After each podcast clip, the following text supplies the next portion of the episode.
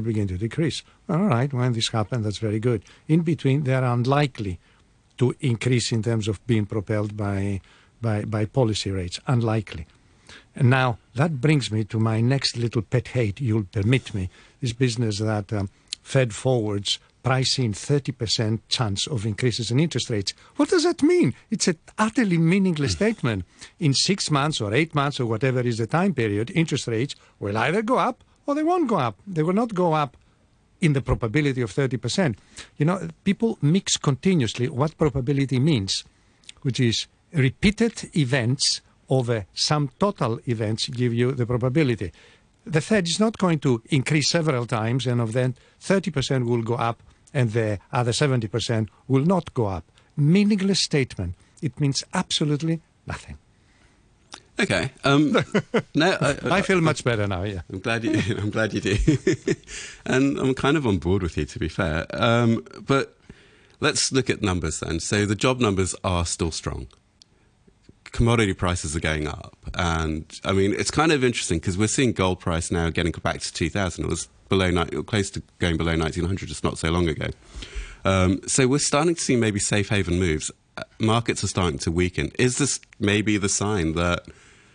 I know, I know, Andrew. You look at specific companies and specific sectors, but if we're trying to take a broader view, are we now saying, okay, well, now the markets are getting a bit toppy? I know I addressed that to Andrew, but I'll start with you, Sam, on that. No, I think there's no doubt about it. That's, uh, I mean, when you reprice the value of money over a certain amount of time, the risky assets have to reprice, and they've been stubbornly stuck up based on you know 10 years of quantitative easing and bad bad practices and uh, low risk perception and risk is coming back so whether you're looking at credit uh, implications on some of as mentioned real estate or you're looking at future pricing of earnings risk has to be repriced and um, that's going to happen one way or the other uh, listen one of my favorite uh, I don't want to call it topic assets is the Aussie and the Aussie has been laid wasted in the last month and a half okay despite the fact as you say uh, commodity prices are going up. The Chinese economy is, well, sort of flat to positively, possibly a little bit better. And of course, Aussie interest rates are not going to come down anytime soon. American interest rates possibly will stay stable, therefore the differentials are there. And the Aussie tumbled down from something like 68 to 63. Why? Well, I have no idea why. I mean, it, it, doesn't make any sense because the Aussie is very sensitive to commodity prices in China. And strictly speaking, if we are right, it should be stronger, and it ain't. Well, you know, who am I going to blame? But is that not the vict- Is that are they not just the victims of the U.S. dollar strength and the fact that the long-dated yields have been strengthening that oh, dollar? Oh, Nijan, let's be let's be a little bit careful here. You know the old thing. It is not that the Aussie is weak; is that the U.S. dollar is strong. And why is the US dollar strong? Well, because the Aussie is weak. Ta-da! I mean, we, we are chasing literally our own tails here.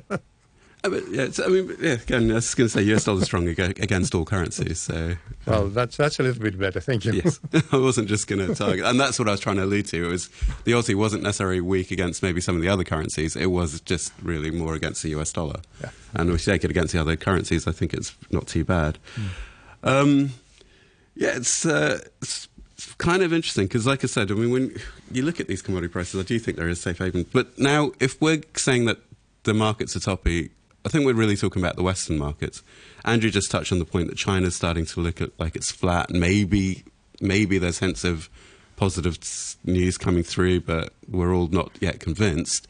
Does that mean some of that money starts flowing back into this region? Um, I'll start with you, Andrew. Gosh, you know, look, the the answer has to be no Okay, not in terms of China is uninvestable. That's nonsense. Okay, it is a matter of relative preferences.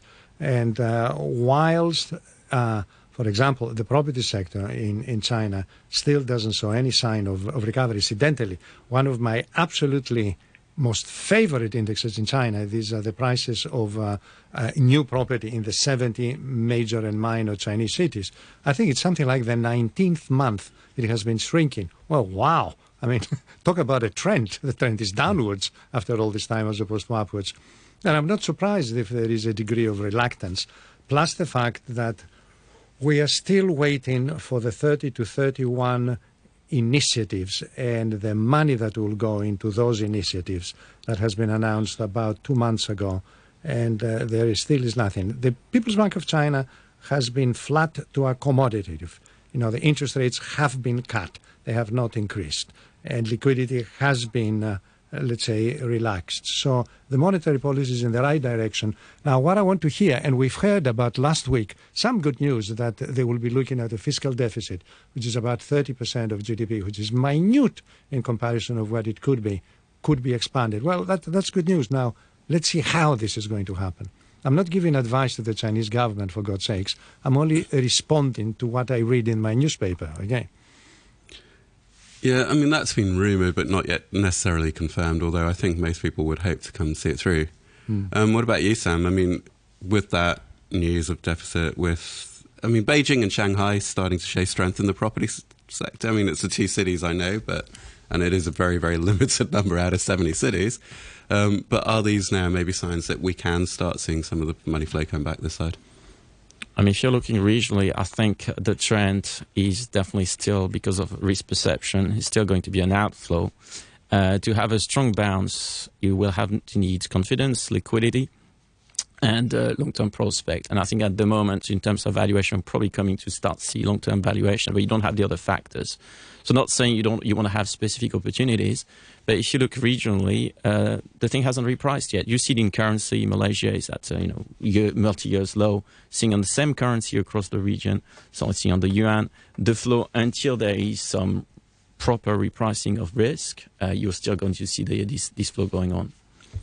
So Andrew touched on uh, property in China. Can, I want to bring it a little bit more closer to home um, and talk about the Hong Kong because there's massive calls at the moment for all um, of the cooling measures to be eased.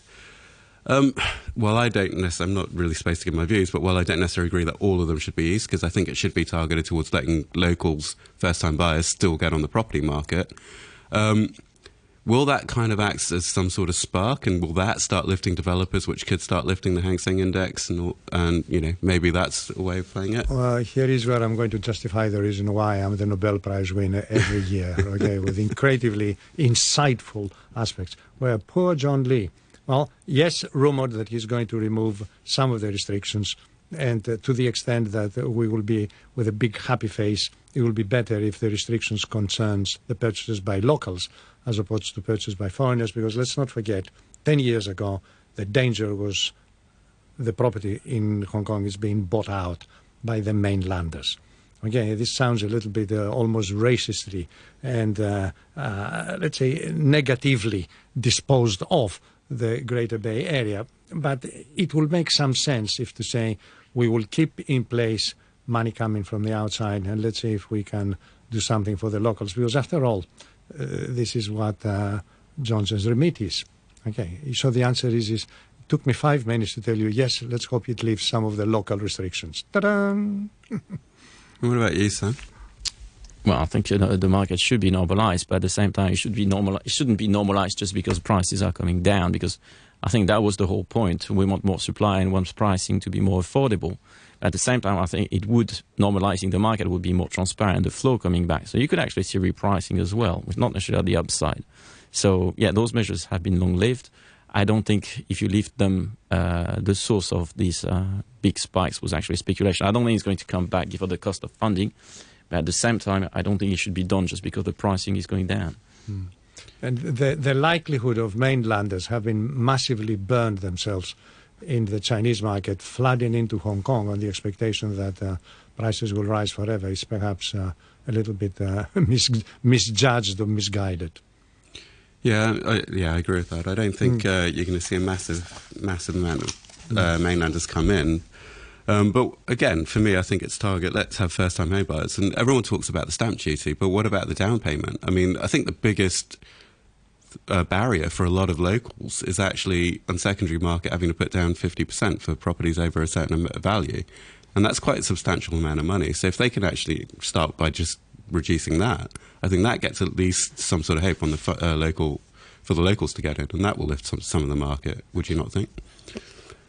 Uh, Sam, why don't you start? Well, it's, it's pretty clear if you could converge the, the secondary and the primary market, it will very, very quickly increase the supply of the of the uh, of the flats available to the, the local the local people, and that would certainly uh, you know probably move the average pricing down and be very beneficial. So I absolutely agree on that one. Mm. Here, here, I'm talking out of ignorance because you do have several knobs, okay, which you can twiddle. And uh, I have not yet seen some kind of a study saying that if you twiddle the down payment or if you twiddle uh, the interest rate, which one of the two has the greater impact on, on the market. In other words, it's not a market that, that that's a good idea. Let's twiddle the down payment but leave the interest rate alone. That's going to have a much bigger impact than just the interest rates. The answer is, is I don't know, and perhaps, as I said, I might be talking out of ignorance, and there is some information out there indicating the differentiality of the impact of those policy initiatives. So I only have 30 seconds left, unfortunately. I was going to talk about and Road, but unfortunately we just don't have the time. So given that we've only got 30 seconds left, um, is there anything we should look at over the next week? I'll give 15 seconds to each of you. Sam? I think you should look at the U.S. market. I think they're on the verge of repricing, and uh, with especially with a political factor coming in, I think you should be very careful. Elections in Argentina uh, just borrowed uh, a few billion from China, and uh, the potential new president is an avid and rabid anti-Chinese one. This is absolutely fabulous. I really, really enjoy that. I love irony. yes. All right. Um, like I said, unfortunately, we have run out of time. I don't know where it went. That was uh, just quite a very good discussion, I guess. So I'd like to thank Andrew Freris, uh, CEO of Ecognosis Advisory, and Samuel Favre, CEO of Mandarin Capital, for coming in. Thank you, guys.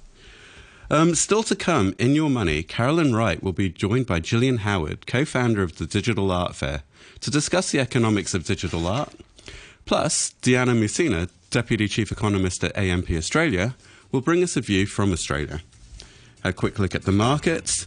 The ASX 200 is now down 1% at 6,909. The Nikkei is down 312 points at 31,117.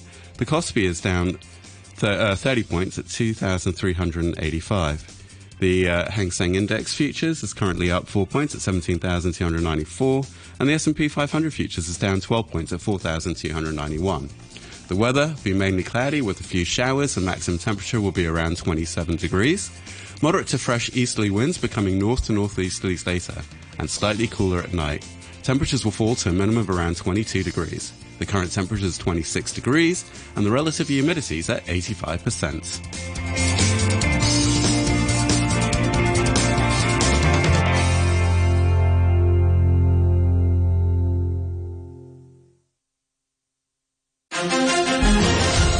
It's 8.30 and now the news with Carol Musgrave.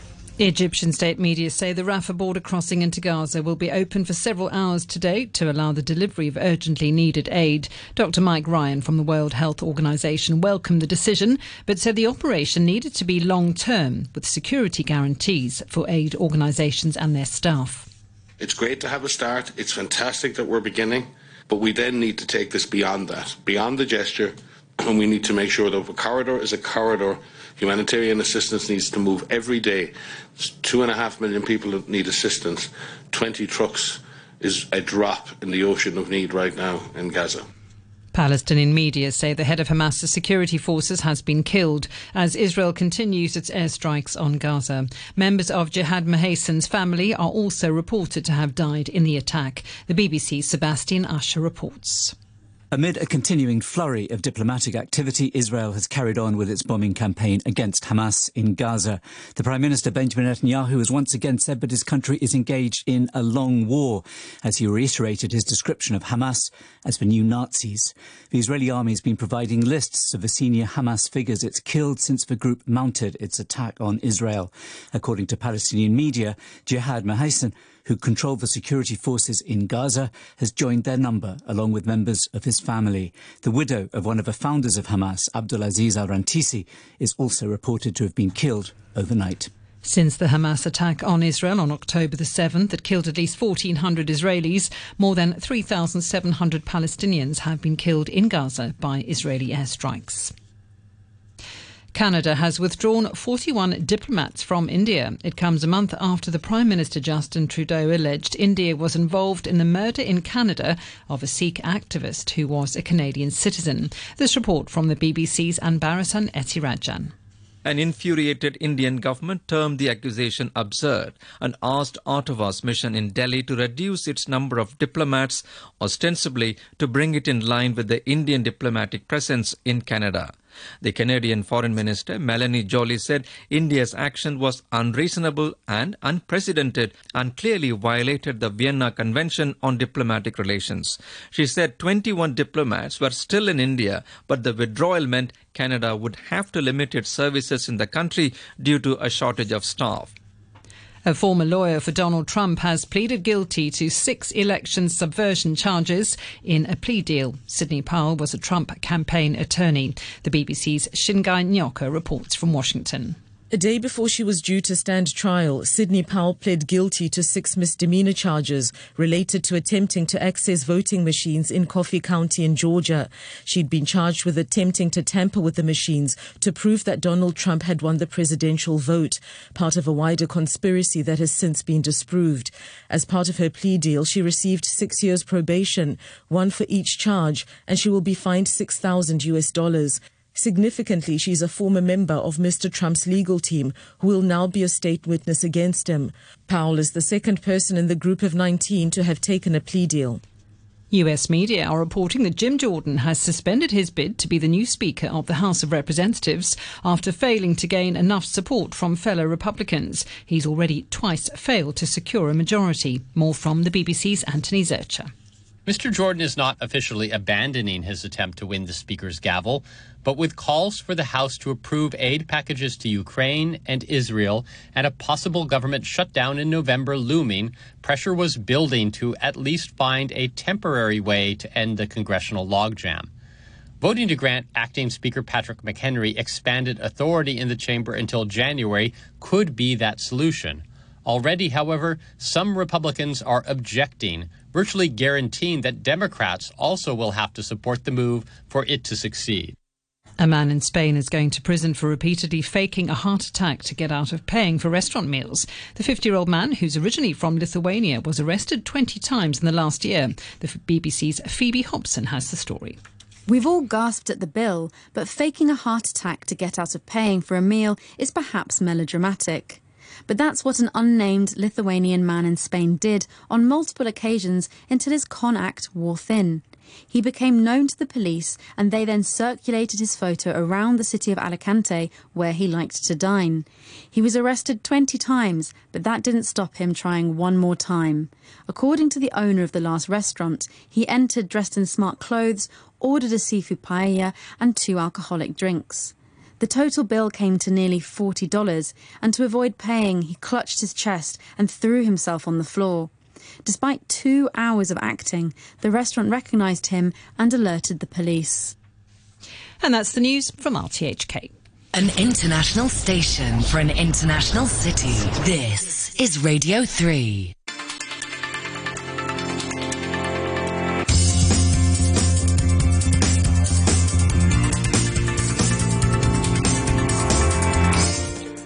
Few minutes, in your money, Carolyn Wright will be speaking with Gillian Howard, co founder of the Digital Art Fair, about the economics of digital art.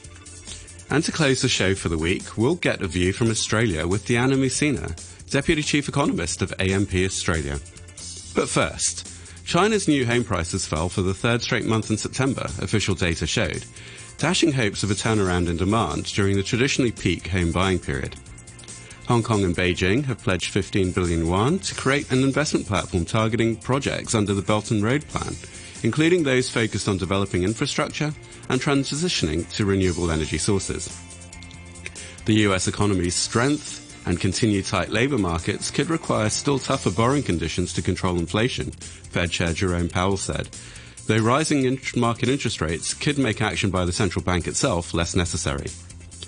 The number of Americans filing new claims for unemployment benefits fell to a nine month low last week, indicating that strong job growth persisted in October as the labour market remains tight. The Digital Art Fair is now underway at the K11 Museum, and the Money Talk team took the opportunity to go along and find out a bit more about digital art, including how much money some people are already making, while other new- newer artists at the event aren't quite so sure about how to go about doing that. Here's our very own Stephen Philby speaking with Phyllis Sham. From the Digital Art Fair, Hannah Cho, Managing Director of Art Collective, Hyperfuturism, and artist Bianca Che. Well, I've just walked in the lobby of the Digital Art Fair to be greeted by this amazing piece of digital art. It's huge though, so I wouldn't find a room in my apartment for it to go on. But it, it, it's just like, I think the digital nature of it just bring out so much vibrancy. It's a corner in Hong Kong. It's got a couple of different colour buildings and it's got a tram and a neon sign, a traffic light, and then it looks like it's raining. Oh yes, it's actually moving. I've only just noticed that. And, you can see the shadows moving. There's like feathers going down, someone crossing the road, but there's just so many colours in it. And, you know, if it was just a picture, I don't think you'd get the luminosity from it. So I think that's one of the benefits digital art give you. Well, we've just walked in to be greeted by some smaller section pictures of the big one that we saw in the um, entrance. So this one's by the same artist? Yes, so uh, the, this is like a puzzle of the big one. Yeah. And you know, every single digital art frame, they have the individual section of the big frame. And this is called Take Your Time, Jonathan Jay Lee's work. It is a collaboration with the Oriental Watch Company that like collaborating the old and new Hong Kong together. So as you can see, there are tram, there are like old buildings of Hong Kong. So the artist actually sketched from the original photos, old photos in Hong Kong. Then they redo a new digital frame in there. So it's one frame, then has two different puzzles. So how many copies of each do you sell? We only sell like 10 edition of it. Each one, So it is yeah. like quite, uh, you know, like not mass production because like, you know, digital art and like NFT, we only uh, produce 10 Yeah. edition, unfortunately. If you want to keep it, you need to be quick because I, Oh, okay. So you've sold some already then. yeah. And you have to buy the whole lot, or can you buy the individual pieces yeah, yeah, of the individual. puzzle? Okay. Yeah. So what sort of price range would you be talking about, say, for the individual ones? So individual will be 18,000 for the Yeah. traditional art frame plus one digital frame. Okay. Yeah, it's I, I think that's more manageable than I was expecting, yeah, actually. yeah, yeah. And so you're finding they're really popular. Are most people buying them as a whole or the individual pieces? Uh, because, like, to be honest, we just started like one okay. or two hours ago. But I believe these kind of artwork will be easier for the people in Hong Kong through the storage, and Yeah. it's more transferable, I guess. Well- like digital art, basically. Still having a look round, and what we've seen up to now is themed very much on Hong Kong, but now it looks like we're looking at something very different. Please, can you introduce yourself? Hi, I'm Hannah Cho. I'm the managing director of an art collective called Hyperfuturism. Okay. Do you have a retail store in Hong Kong, or is it mostly online? No, we do not. We're actually um, a global institute, I guess. We represent 55 artists from 26 different countries. Okay. And we're not Yeah. a gallery, we're actually a label, so we promote our artists, and then we're not really on the retail side of things. Ah, That's really interesting. And now, maybe you give us a, a, a tour of a couple of the pictures and tell us more about them. This is fascinating, but I can't actually place what it is. So this piece, there are two actually two pieces actually. Um, it's from an artist named Michael Tan. He's Chinese Australian, based in Berlin. He is actually showing. He's inspired by nature and showing the different movements of um, not movements, but the way plants grow, the how they how they go through the life cycles of growth is what he's representing here. This particular piece is from an artist named Studio Brush. He's based in Stockholm, and that picture is showing a memory from his childhood growing up in Copenhagen at a on a chalk cliff where he used to collect chalk uh, and draw on the sidewalk with it.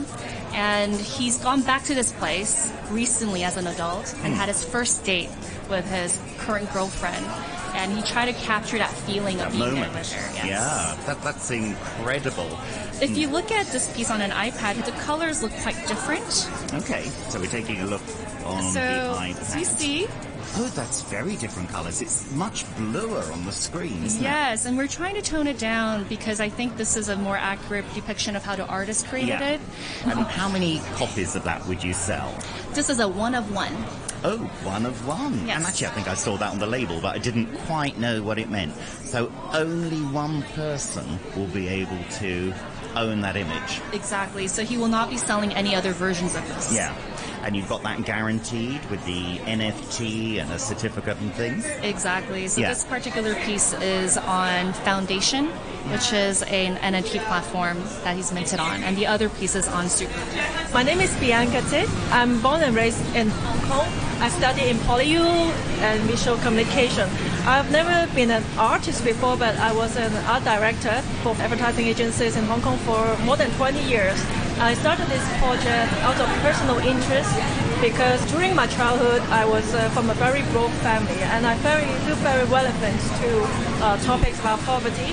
And of course, I, I'm rooted in Hong Kong. I, I have always been fascinated by the history of the Kowloon City. So that's your passion and purpose, and why you moved into this field, so Yeah. you could get that passion and purpose across to others. Yes, with new AI technology, I can recreate and make this place live again because the wall city was demolished 30 years ago. Not that many people have seen it or experienced it, they have heard of it. So combined with real stories, real documentary photos or research, and my personal experience that I put a lot in a lot of uh, the works, I created this page. Actually, I it's a showreel of a lot of poses that I created in my page. Each of them has a very interesting background and story of it. Wall City is such a complicated dystopian complex. A, it was a city within a city, so a lot of things is going on. It was also the most uh, populated place on earth. In this dirty and chaotic place, I want people to still have the hope and still aim to the sky. That's why I created, uh, like one of the subject I talk about is the children on the rooftop. They might be living in the toughest uh, environment, but they will have fun on the rooftop. They will enjoy the sky. They will look at the plane flying from the Kai Tak airport. I'm so new to this. I have never sold or buy any of my work yet. Um, you think that's going to be quite difficult because you're attached to them? I want someone to teach me how these things work because I'm a very new baby artist. Uh, if someone appreciates it and want to make it a collection, I'm very happy to talk about it. But I need some learning from it. I'm learning from everyone in Yeah, I was going to say this must be a good Yeah. place to network and find Yeah. a mentor or even mentors. Yeah, But and NFT is such a new thing. I Yeah. like, I'm too old for that. I, I, I need to silly. learn. I need to learn what it is and uh, how how this art trading. thank you so much for talking to us. It's really Thank you so interesting. much. RTHK Radio 3. In Your Money today, Carolyn Wright takes a look at the, econo- the econo- economics of digital art. Good morning, Carolyn. Good morning. As you just heard, the team has gone out and about taking a look at the Digital Art Fair, which is on until October 23rd at the K11 Arts and Cultural Centre at the K11 Museum. I'm joined now by Gillian Howard, co-founder of the Digital Art Fair, to find out more about investment in the sector. Thank you for joining me, Gillian. Thank you for having me. Now, first off, I want to ask you a, a very general question. What actually counts as digital art? Oh wow, that question is good. Um, digital art is actually covered quite a lot of different things, including installation, uh, anything, actually anything related to technology. You're talking about video art, uh, anything with lights, because like you're using other sort of algorithm, uh, digital art as NFTs, like of course you guys have heard about, and also a lot of like Photoshop photography. You know what I mean? Like anything that is like After Effects, anything with like a 3D and AR, they're all under the digital art umbrella. Okay, so there's all sorts of things, in fact. How big is the market for these kind of works of digital art now? Oh wow, that's a very good question as well. Um, you know what? Like in 2021, we saw a massive uh, um, boom of the digital art market, and uh, until this year, we see that like we probably encounter about 10% of the whole contemporary art market.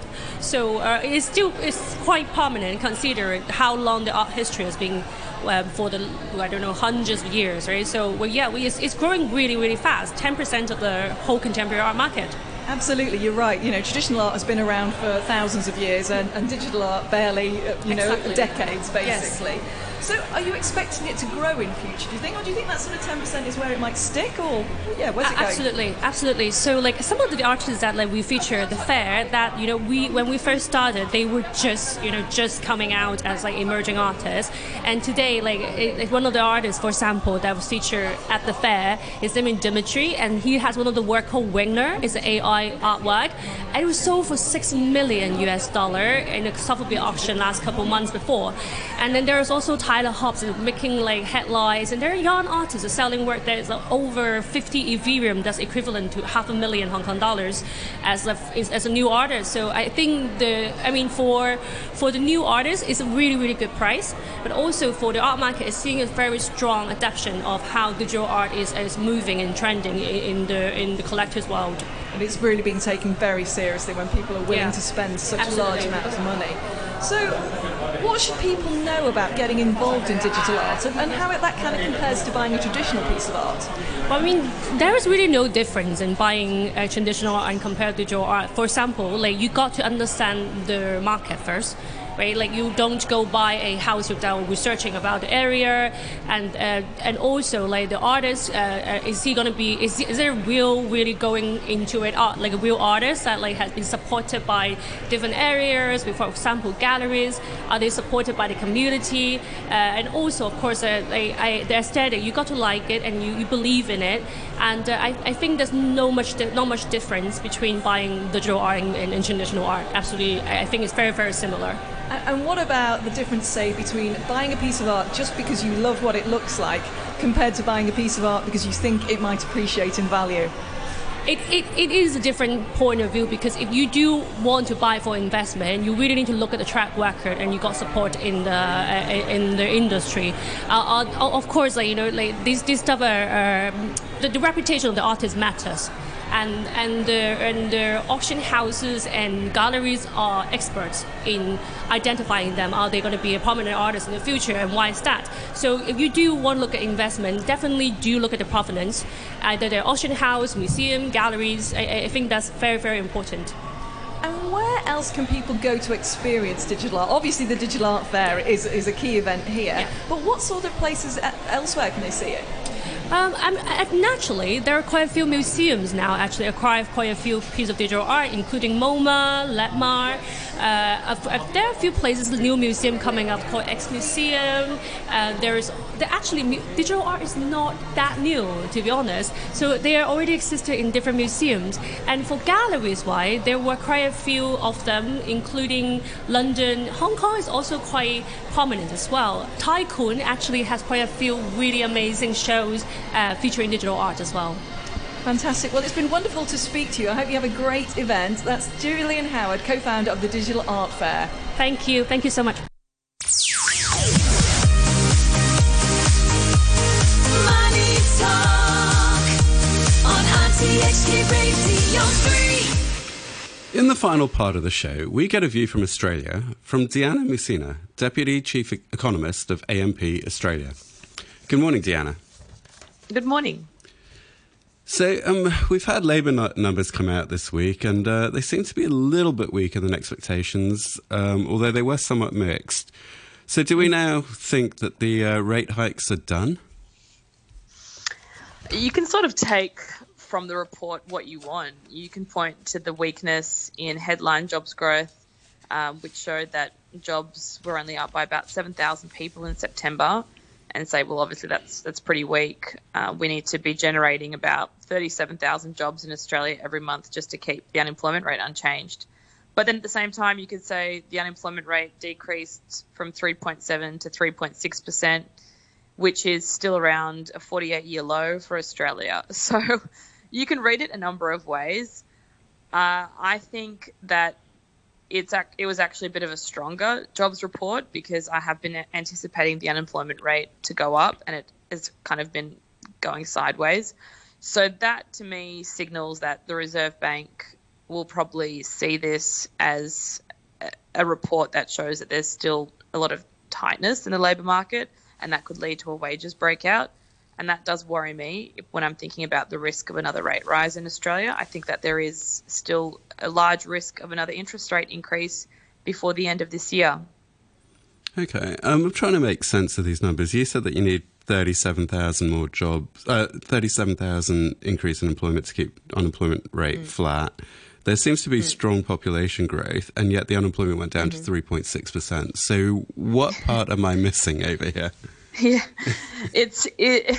It was a very confusing jobs report. The the reason that the unemployment rate fell is because the participation rate, which is the share of people in the labour force um, that that are either working or looking for work as a share of the population, that went down quite significantly. So Australia has had a record level of participation at about 67%, which means that 67% of people are either employed or looking for work, or therefore unemployed, as the share of the working age population. Whereas that went down from 67 to 66.7 in September. So that 0.3 percentage point decline in the participation rate allowed the unemployment rate to fall. When you have less people participating, you don't need as many jobs created to keep the unemployment rate unchanged. If we didn't get that fall in the participation rate in September, then the unemployment rate would have increased to 3.9% rather than declining to 3.6%.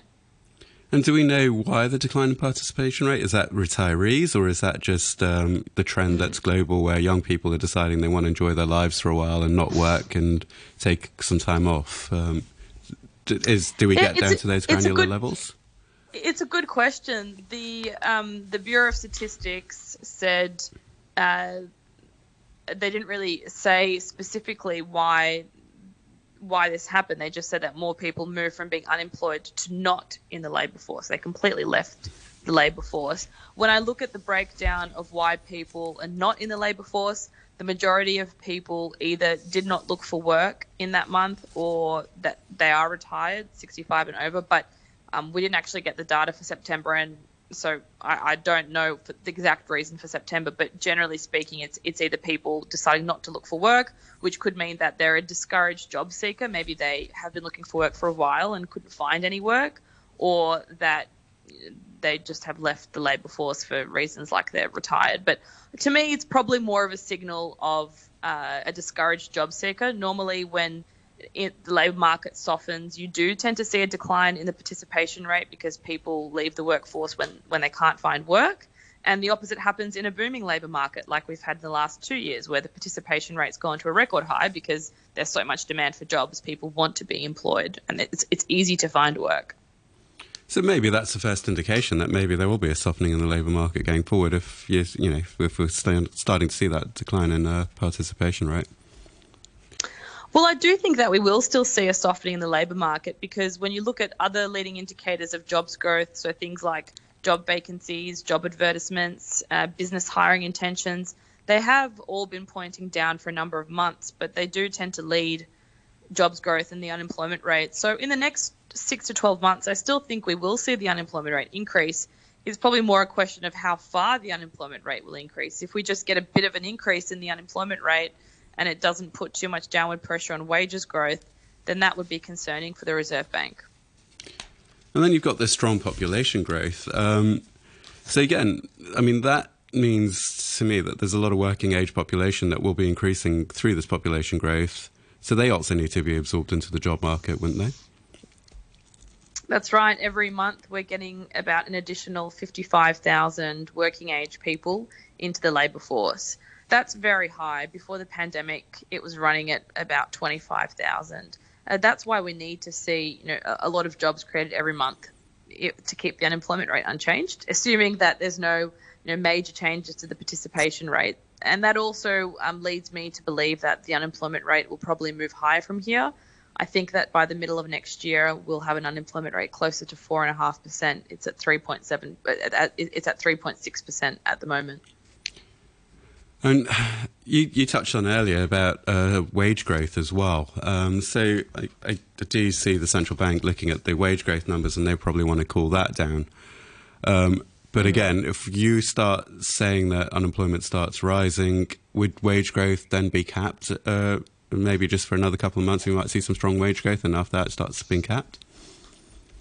Yeah, so Australia has, I think, a bit of a different wage setting system compared to a lot of other you know, comparable economies. We tend to have a bit of inertia in our wage setting systems. And when I say inertia, I mean that there can be quite large delays from when uh, things happen to when wages growth adjusts because we have a large share of our population on award wages, you know, which is set once a year, and on minimum wages, and also on what's called enterprise bargaining agreements, which are sort of like awards but as a collective for a specific workplace, and those are all based upon what the Fair Work Commission decides once a year in June. And, and a lot of those groups are also influenced by public sector wage decisions, and those caps may only be reviewed once every few years. So, what we've seen in the past year is that public sector wages caps have been increased. Those are still flowing through. We had a big increase to minimum and award wages in June, and those are still f- flowing through to enterprise bargaining agreements. And what we've seen in the past few weeks is some lift in those enterprise bargaining agreements wage rates. So the share of the population that's actually on an individual agreement that can negotiate their their income is probably close to about 35 or 40 percent. So it's not the major share. And that is the group that's more influenced by what happens to the unemployment rate. Because if it's harder to find work, then that is the group that tends to get lower wages growth. But because we've had all these other parts of of of the labour market have have higher wages growth, that's why we've actually seen wages growth be a little bit uh, higher compared to you know where where where where we saw wages growth last year, and that's the risk for the RBA at at the moment. Okay. Well, unfortunately, time seems to really be going today. It's just uh, flown by. Uh, so that's all we have time for. So I'd like to thank you for coming in. So thank you, Diana. That was Diana Mousina. Thank you so much. You're welcome. Um, it's Diana Mousina, Deputy Chief Economist of AMP Australia.